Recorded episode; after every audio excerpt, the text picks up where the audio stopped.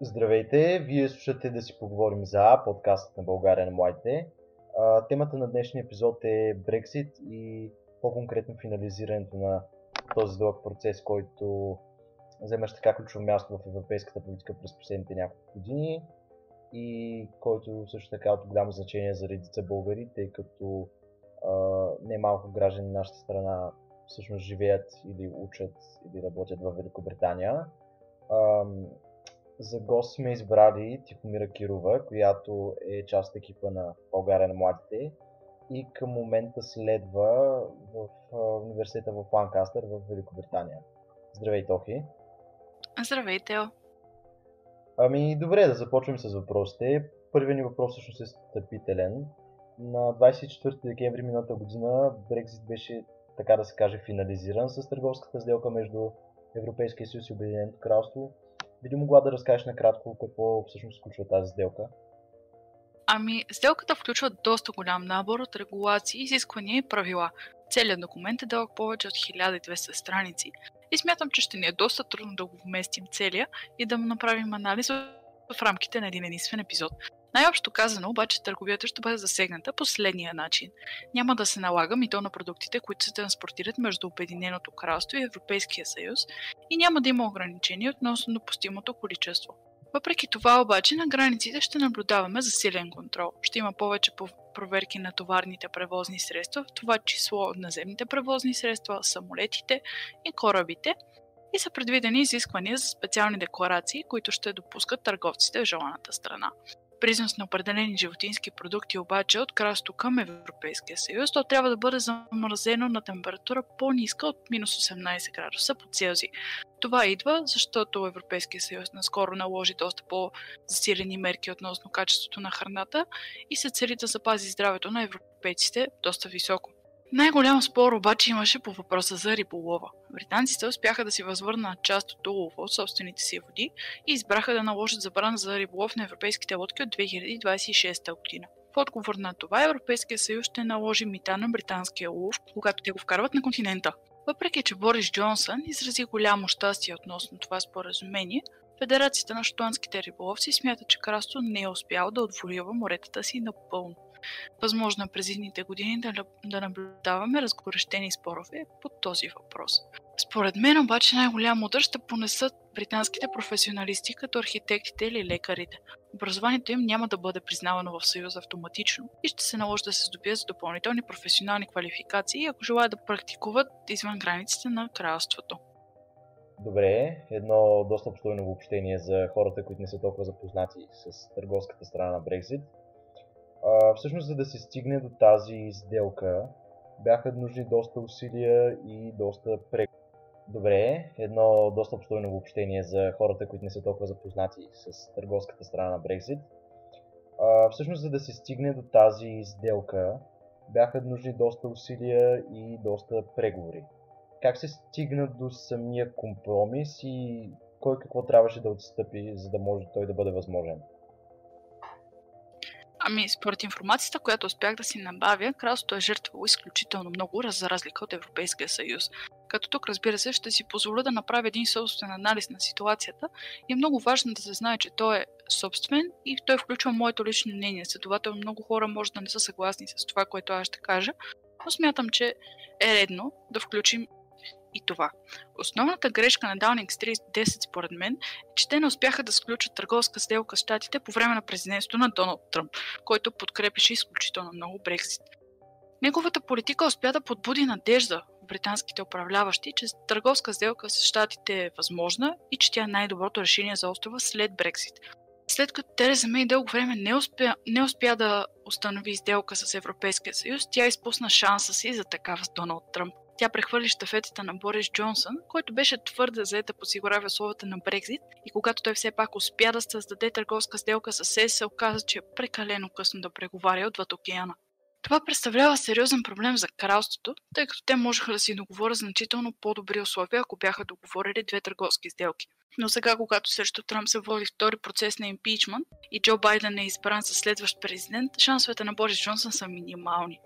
Именно това доведе до тежки условия за британските граждани. Смятам, че и тук е важно да се отбележи, че отново, че това е мое мнение, и че Тереза Мей и Борис Джонсън допуснаха много сериозна грешка, когато отделиха толкова много време в неползотворни преговори с Съюза. В момента, в който Джонсън осъзна това, вече беше прекалено късно. Сега вече остават броени до предаването на властта в Штатите, а Съюза беше изключително строг при защитаването на своите изисквания в търговската сделка. Именно това лошо разпределение на времето на британците е, основ... е виновно за някои от условията на сделката, като например лошото разпределение на водите, в които двете страни могат да практикуват риболов, условията за износ на работна ръка от Обединеното кралство и други. А, окей, нека се насочим към вътрешната политика на кралството. Покрай Брексит се коментираше много дали то ще може да запази своето единство. Как според теб ще се променят отношенията на Лондон с Белфаст и Единбург след финализирането на сделката? А, окей, нека се насочим към вътрешната политика на кралството. А, покрай Брексит се коментираше много дали то ще може да запази своето единство. Как според теб ще се променят отношенията на Лондон с Белфаст и Единбург след финализирането на сделката? Ами ще започна с Белфаст, тъй като там ситуацията е доста интересна. Белфаст представляваше една от най-големите спънки при съставянето на Брекзит споразумението, тъй като границата между Република Ирландия и Северна Ирландия е била символ на разединение и конфликт през годините. Като резултат, историята ни показва множество кървави атентати, извърш... извършени от Ирландската републиканска армия, която е целяла да обедини малкия ирландски остров. След подписването на споразумението от разпети петък или още познато като Белфаското споразумение, между двете страни се запазва формалната граница, но преминаването се улеснява драстично. Макар и двете части да са разединени официално, те можеха да пътуват и да търгуват помежду си свободно.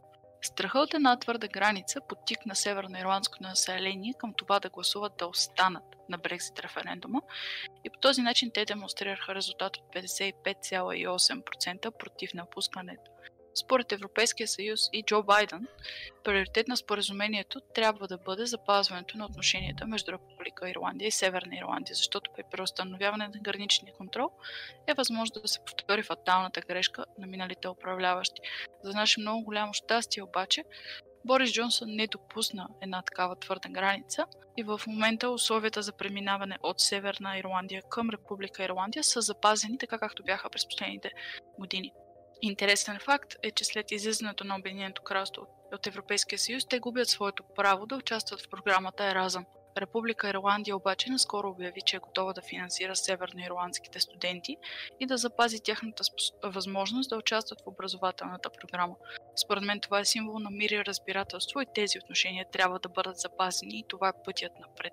Сериозен проблем обаче става Шотландия, която ясно изразява своето несъгласие да напусне Европейския съюз на референдума те демонстрираха желанието си да останат в Европейския съюз с 62% и нито една от местните общини не се отцвети в синьо. Това е цвета, който индикираше желанието за напускане. Местни поручвания, инициирани от неправителствени организации, показват, че след резултата от Брексит, желанието на шотландските граждани да напуснат Обединеното кралство се е повече рязко. Резултата, който шотландците показаха в деня на Индирев, беше 44,7% в полза на независимост, но по последни социологически проучвания той се е покачил до 57%. Този резултат се показа за 18 пореден път. Въпреки силно изразената деволюция в кралството, шотландците жадуват за повече свобода. Това смятам, че ще бъде сериозен проблем за Даунинг Стрит 10. Както споменах вече, именно шотландските риболовци са едни от основните критици на търговската сделка. Те смятат, че са силно ощетени. Според тях кралството не е успял да защити техните интереси. Все пак риболов е един от основните източници на препитание в някои части на Шотландия. Добре, а как се променят условията за пътуване между Великобритания и Европейския съюз? И нали в частност България? Това предполагаме нещо, което особено много интересува нашите слушатели.